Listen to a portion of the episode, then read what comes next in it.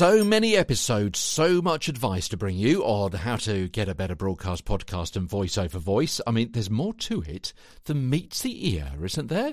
And that is why we're on episode 750. Today, we're talking about the hydration situation. It's part of our series of podcast episodes all about voice care and voice health. Yeah, the hydration situation, which kind of makes me think that maybe uh, that this, this episode should actually be called how to get a wetter broadcast podcast and voice over voice. Just my little joke. Up, to, I like that one.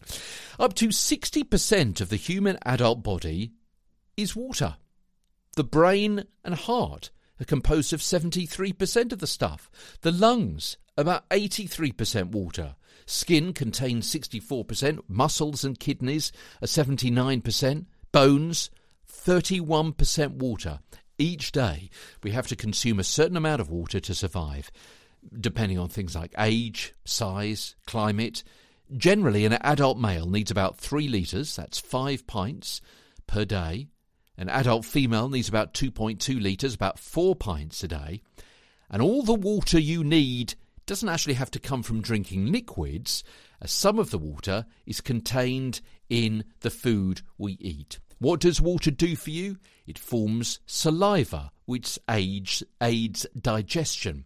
It keeps those mucosal membranes moist. We're going to be talking more about mucus tomorrow. It allows the body's cells to grow and reproduce and survive, flushes body waste, mainly urine, out of the body. It lubricates the joints. Water is the major component of most body parts. It's needed by the brain to manufacture hormones and neurotransmitters. It regulates body temperature, sweating, yeah, and respiration. It acts as a shock absorber for the brain and spinal cord. It converts food to components needed for survival, digestion, and it helps deliver oxygen all over the body.